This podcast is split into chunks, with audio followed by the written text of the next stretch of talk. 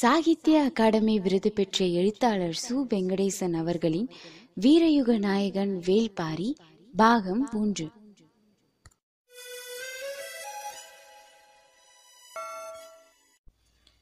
அத்தியாயம் 7.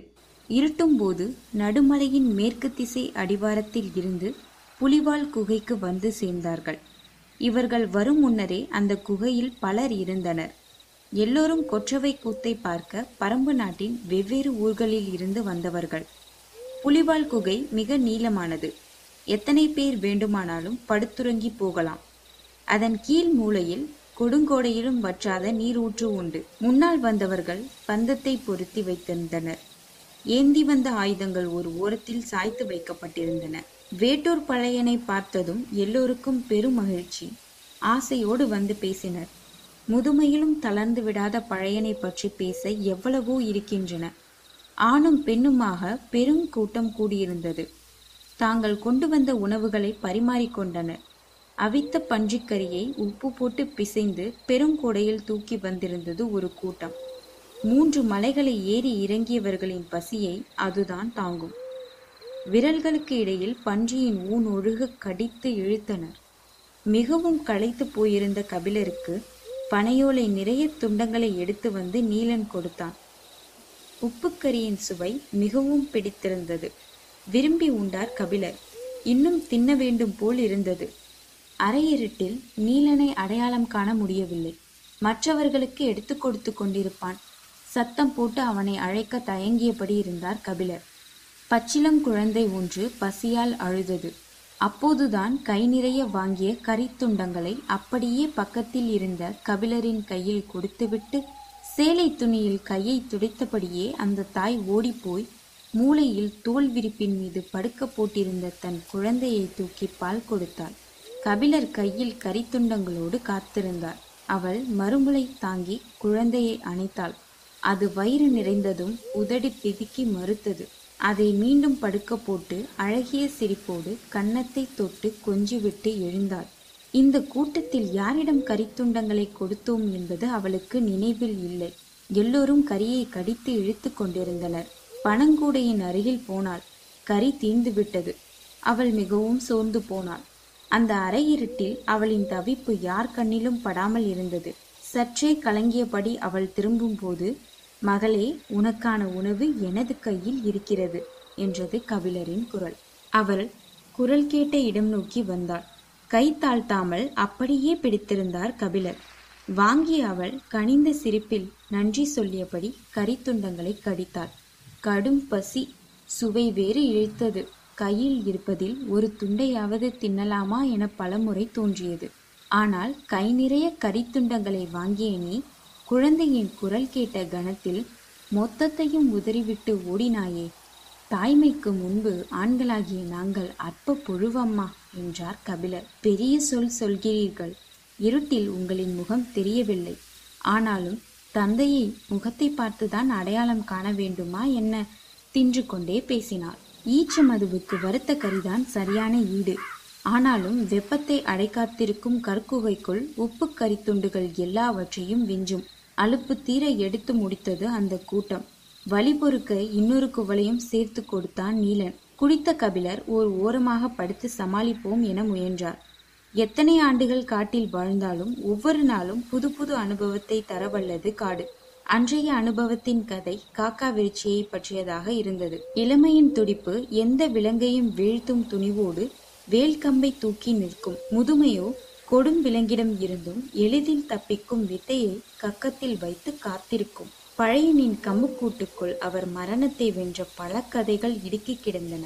அதில் இன்னொன்றாக இன்றைய கதையும் சேர்ந்து கொண்டது. கபிலர் தூக்கமின்றி எழுந்து உட்கார்ந்தார்.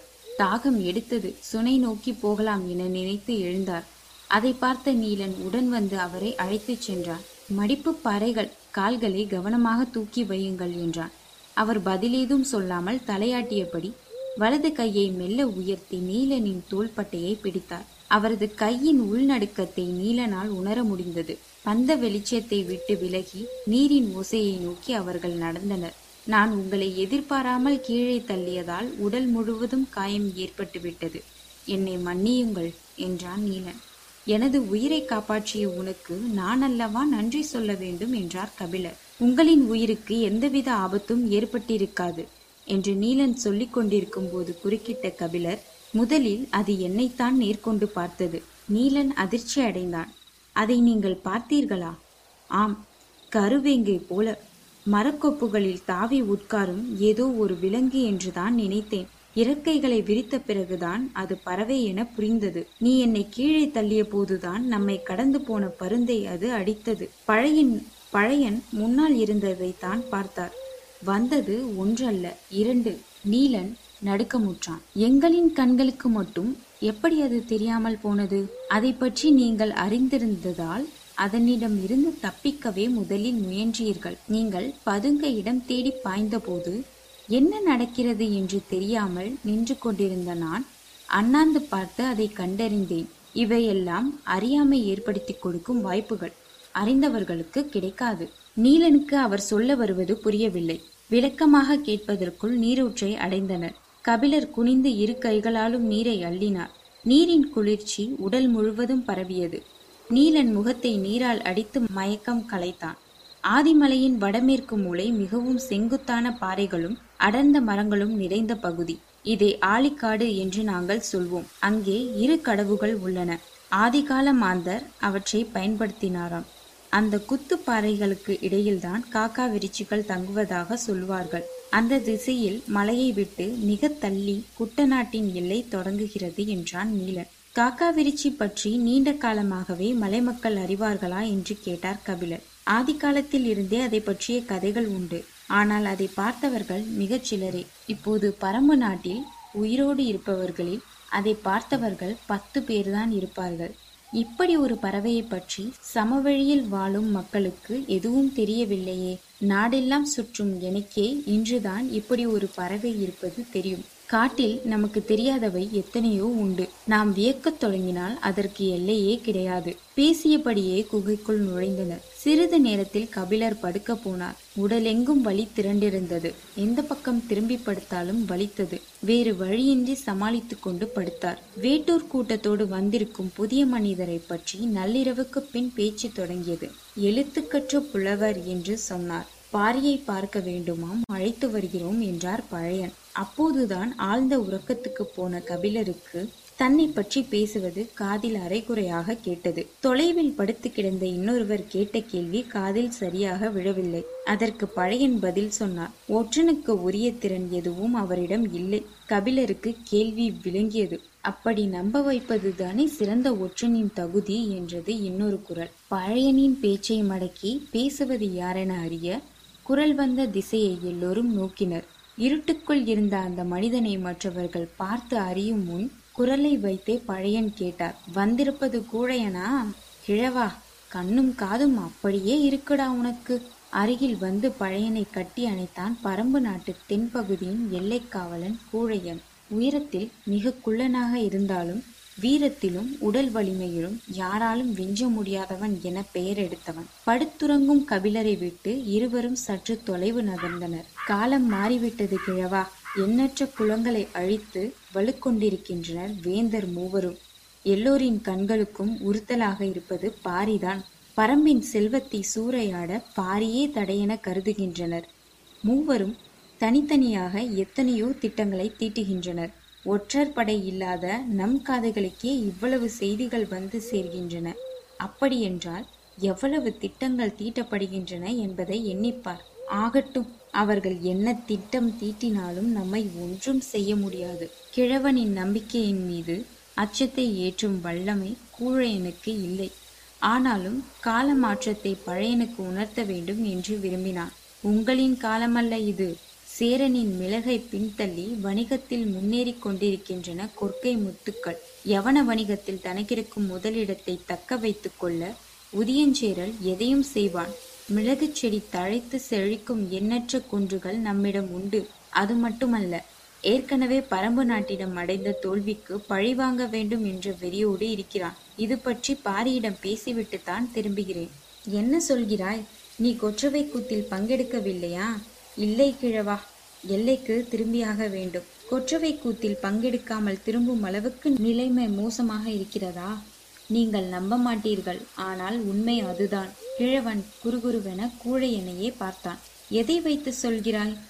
எல்லைப்புற ஊர்களில் புதிய மனிதர்கள் நடமாடுகின்றனர். நாம் அறியாத வேட்டை நாய்கள் காடுகளுக்குள் அலைகின்றன. பள்ளத்தூருக்கு வரும் உமனர்கள் முன்பு போல் உடனுக்குடன் புறப்படுவது இல்லை. தேவைக்கு அதிகமாக தங்கிவிட்டு போகின்றனர். பரம்பு நாட்டுக்கு வந்த எந்த ஒரு பாணர் குழுவும் கடந்த ஆண்டில் ஒரு முறை கூட வரும் வழியில் உள்ள முல்லை நீலக்காடுகளில் கொள்ளையர்களிடம் அகப்படவில்லை.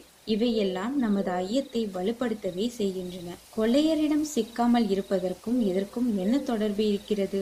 காடுகளில் வேந்தர்களின் படைகள் நிலை கொண்டுள்ளன என பொருள். படைகள் இருக்கும் காடுகளில் கொள்ளையர் இருக்க மாட்டார் அல்லவா? நம்மை பலரும் நெருங்கியுள்ளனர்.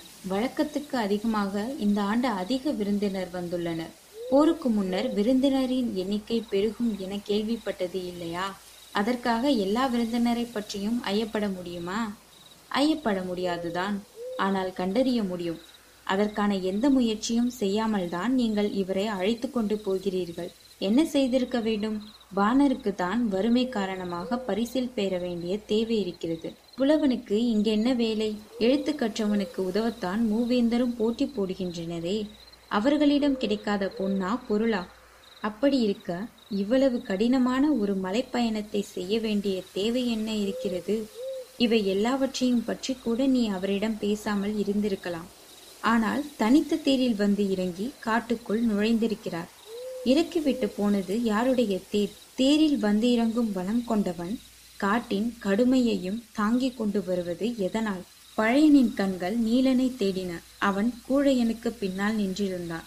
ஆகட்டும், நாளை காலையில் அவரிடம் பேச்சு கொடுத்து பார்க்கிறேன் என்றார் பழையன். கூழையனின் முகத்தில் சிரிப்பு படர்ந்தது. ஏன் சிரிக்கிறாய் என்று கேட்டார் பழையன். நம்பிய பிறகு ஒருவனை ஐயம் கொள்வது எளிதல்ல. அதுவும் உன்னால் உறுதியாக முடியாது. நானே காலையில் அவருடன் பேசுகிறேன். உங்களோடு அனுப்பி வைப்பதா என்னோடு அழைத்து செல்வதா என்பதை அவர் அளிக்கும் பதில்கள் முடிவு செய்யட்டும் என்றான் கூழையன். பழையனும் நீலனும் அதன் பிறகு பேசிக்கொள்ளவில்லை. நீலன் விசேகாவல் வீரன். கூழையனின் கட்டளைக்கு கட்டுப்பட்டவன். நிச்சயமாக அவனுக்கு அதிகமான வசவு கிடைத்திருக்கும் என்பது பழையனுக்கு தெரியும். வீரர்களின் கட்டளை ஒழுங்குகளில் பழையனுக்கு எப்போதும் நம்பிக்கை இல்லை. ஒரு மனிதனின் முகத்தையும் சொல்லையும் பார்த்து கணிக்க முடியாதது எதுவும் இல்லை என்று நம்புகிறவர் பழையன். காடு மிகவும் தூய்மையான இடம் மட்டுமல்ல, மனித இதயத்துக்கு மிக நெருக்கமான இடமும் கூட. ஒருவனுக்குள் இருக்கும் உண்மைகளை எளிதில் உதிர்க்க செய்யும் ஆற்றல் காட்டுக்கு உண்டு. காட்டினூடே பயணப்படும் ஒருவனால் இவ்வளவு தொலைவு கபடத்தனத்தை மறைத்து எடுத்து வர முடியாது. இதை உணர முடியாத அளவுக்கு கூழையனை பதற்றம் தொற்றியுள்ளது. காலையில் என்ன நடக்கிறது என்று பார்ப்போம் என்ற முடிவோடு தலை சாய்த்தார் பழையன். காலையில் பறவைகளின் ஒளியால் காடு நிரம்பியிருந்தது. கபிலரின் தூக்கம் கலைந்தது. உடல் முறுக்கி எழுந்தார். முடிச்சுகள் பிரிவதைப் போல தசைநார்கள் பிரிந்து அவிழ்ந்தன. வலி இலகுவாகிறதா விட்டு பிடிக்கிறதா என தெரியவில்லை. இரவு முழுவதும் கேட்டுக்கொண்டே இருந்த பேச்சரவம் எதுவும் இப்போதில்லை. கண்களை மெல்ல விழித்து பார்த்தார். குகைக்குள் யாரும் இருப்பது போல தெரியவில்லை. அதிகாலையிலே எழுந்து போய்விட்டனரா? மற்றவர்கள் போயிருந்தாலும் அழைத்து செல்ல நீலன் இருப்பானே, எங்கே அவனை காணோம் என்று நினைத்தபடியே எழுந்து உட்கார்ந்தார். குகை முகப்பின் வழியே சூரிய ஒளி பாய்ந்து வந்து கொண்டிருந்தது. அப்போது ஓரத்தில் இருந்த பாறையின் மீது ஒருவர் உட்கார்ந்து இருப்பது தெரிந்தது. கண்களை கசக்கிக் கொண்டு பார்த்தார் கபிலர். முகம் தெரியவில்லை. நெடு உயரம், திரண்டு விரிந்திருந்த தோள்கள் உடலமைப்பின் கம்பீரத்தை சொல்லின. கபிலர் எழுந்து விட்டதை பார்த்த அந்த மனிதர் முன்னோக்கி நடந்து வந்தார். முழு சூரியனையும் அவரது முதுகு அடைத்திருக்க பின்புறம் இருந்து சூரிய ஒளி பீச்சி அடித்துக் கொண்டிருந்தது. தோள்பட்டையில் விழுந்து சுருண்டிருக்கும் தலைமுடியின் வழியே பாய்ந்து வரும் ஒளி மேல்படர கபிலர் கையூன்றி எழுந்தார். மஞ்சள் ஒளியால் கண்கள் கூசின. ஆனாலும் காட்சியின் அபூர்வம் அவரை இமை கூட்டாமல் பார்க்க வைத்தது. குகைக்கு முன்புறம் இருந்த மலைச்சரிவில் மொத்த கூட்டமும் நின்று கொண்டிருப்பது அரைக்குறையாக தெரிந்தது. எட்டி பார்க்கும்போது முன்னகர்ந்து வருபவரின் குரல் குகையெங்கும் ஒலித்தது. முதல் நாளே கால் தசை பிறண்டு விட்டது. நாக்கரத்தான் பொருட்கள் உடலெங்கும் கீறியுள்ளன. காக்கா விரிச்சி நிலைக்குலைய வைத்துள்ளது. நீலன் எதிர்பாராமல் தூக்கி அடித்திருக்கிறான். இவ்வளவு தாக்குதல்களையும் வலியையும் தாங்கியபடி விடாமல் மலைகள் கடந்து வந்திருக்கிறீர்களே, இனியாவது உங்களை எனது தோளிலே தூக்கிச் செல்ல அனுமதிப்பீர்களா? திகைப்பிலிருந்து மீளாத கபிலர் நெருங்கி வரும் அந்த மாமனிதனை பார்த்து கேட்டார், நீங்கள் யார்? வேல்பாரி. அத்தியாயம் 7 முடிவுற்றது. பாரியுடனான பயணம் தொடரும்.